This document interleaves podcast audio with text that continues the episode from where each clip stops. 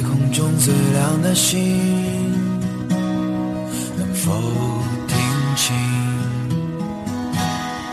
那仰望的人心底的孤独和叹息？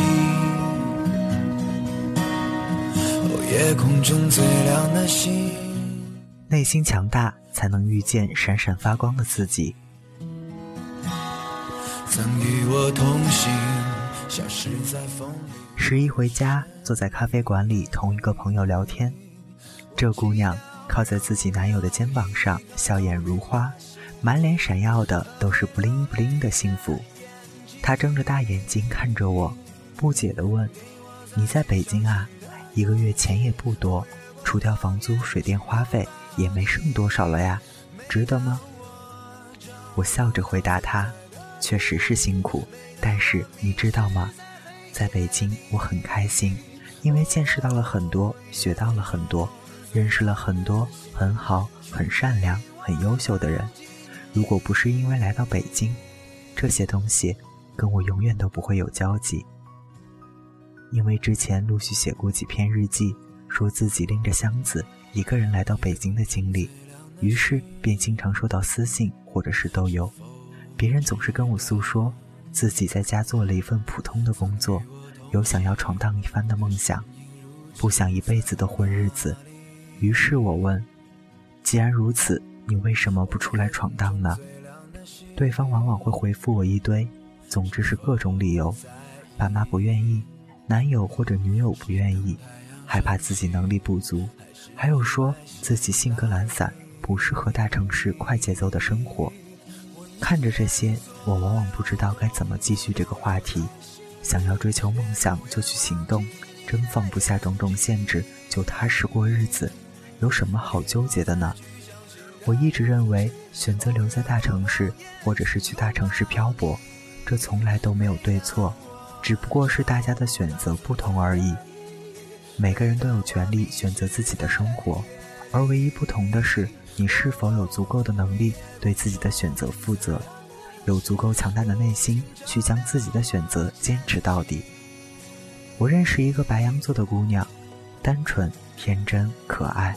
大学毕业之后就立马回家，拼命看书复习，考到了当地的事业单位。每天朝九晚五，下了班就骑着小毛驴回家吃饭。吃完饭就一左一右挎着爸妈的手臂出门散步。从来没听他说过蜗居在小城市有多委屈，他很愿意留在爸妈身边。对他来说，最大的梦想就是在有自己生活和家庭之前，能够多陪爸妈一点，做一个乖女儿。这是他的选择，他很享受安稳踏实的生活。每次我跟他聊天的时候，都觉得很开心。我跟他说我认识了谁，做了什么，他总是惊呼着：“哇，亲爱的，你好棒！”你会越来越好的。我跟他吐槽好累，又要加班，还不涨工资的时候，他也从来只会说，在外面照顾好自己，反正我在家也花不了多少，要不给你打点钱吧。他从来不会说，我好羡慕你哦，我也想去大城市，也从来不会炫耀自己在家的悠闲自在，说在外面累得要死要活，又赚不了多少钱，多不划算。不仅仅是选择工作。选择待在那座城市，即使是恋爱结婚，也总是能够听到各种各样的烦恼。说自己被逼着相亲结婚，明明没有感情基础，却只是为了害怕质疑，草草找人结婚了事。我妈也总是催我：“你看看你，跟你差不多大的孩子都打酱油了，怎么你到现在还是一条光棍？”我总是觉得吧，恋爱结婚是一件顺其自然的事情。你遇见一个能够喜欢彼此的，在一起也能够处得来的，就走到一起了。如果没有遇见，那就继续往前走就好了。不要管身边又有谁结婚，大方送上礼金就好了。不要去管又有谁催着你相亲了，又有谁旁敲侧击讽刺你年纪一大把还没嫁出去。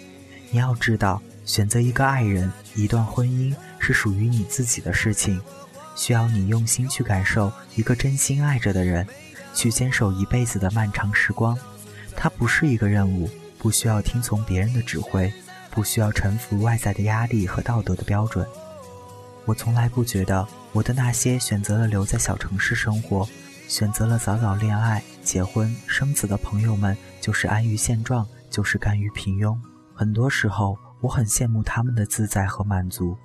他们大多活得很简单，也很幸福，不抱怨，也不盲目去羡慕别人。我也从来不觉得身边跟我一样坚持留在一座陌生的城市默默打拼，不对世俗和偏见妥协坚持，等待那个对的人来临的小伙伴们，他们所有的辛苦，所有的固执是不值得，是天真热血。我相信我们的辛苦总有一天会有所收获，也相信我们或许现在孤单，却总有一天会等到那个相伴一生的人。人生不是考试，没有标准答案。任何一种职业、一种身份、一种生活状态，都有被尊重的理由。只要尊重自己的内心，聆听自己灵魂深处发出的声响，知道自己是谁，知道自己想要的是什么，知道自己该如何去选择自己想要的生活，不是为了满足父母的期待，满足别人的眼光，满足社会主流的价值观，而能够做到自在的做自己。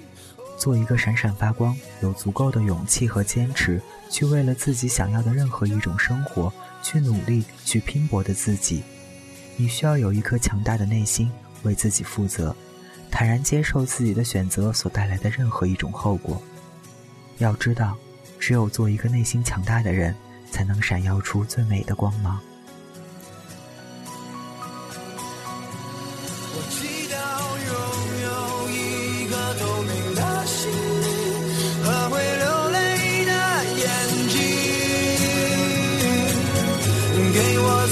相信他。